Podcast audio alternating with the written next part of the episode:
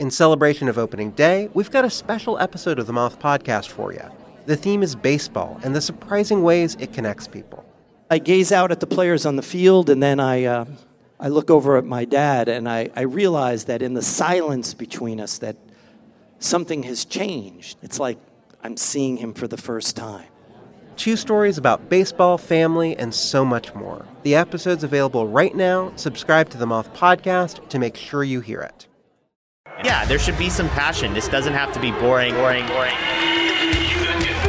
Okay, one thing the game needs is more people like you. You, you. Still have grown men run around tight pants. It's Mookie Betts. It's Daniel Bard. Steve Aoki. There's Saltalamacchia. This is Brock Holt. Hey, this is Jon Lester. Baseball is baseball. Baseball isn't boring. Welcome to Baseball Isn't Boring. Here's your host, Rob Bradford. All right. Well, first of all, thank you for uh, taking this time and and um, I can't imagine what it's like to, to obviously win a tournament like this or win any tournament. Um, but for you, when you have that feeling of winning something um, in sports, in golf, in anything, when you see others and you look back at yourself when you win, can you look back and say, oh, you know, I can relate to that feeling? For sure. I think any athlete you, you have an immediate bond with that plays another, you know, professional sport, whatever it is, you know sort of what goes into be to be to winning and to be even just playing in, in a in a league or whatever it is. There's so much hard work, there's sacrifice, and there's sort of a unspoken bond between you know other athletes, and it's fun to pick their brain of what they do, what they did that helped, what they did that didn't help, and um, it's always fun to chat with that. So the relating golf to baseball um, you're a baseball fan, mm-hmm. you're a New England sports fan. Um, there's a ton of baseball players who play golf, um, especially pitchers. Right. They have a lot of time. Yeah, they do.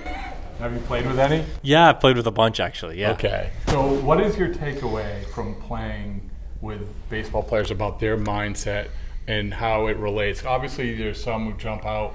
John Smoltz um, is is one of the best there is. But what's your takeaway from being around them? Well, I think pitchers can relate to golfers in because they're sort of on that mound by themselves and they there's no one they have to throw the pitch and we when I'm having a bad day I can't pass the ball to anybody and I think the pitchers sort of we can share a bond of being on that mound alone being on that first tee alone being on the green alone and um, you know there's there's a very similar focus that goes into a pitcher where you know you have to do one pitch at a time, one shot at a time, and we can sort of relate in that sense.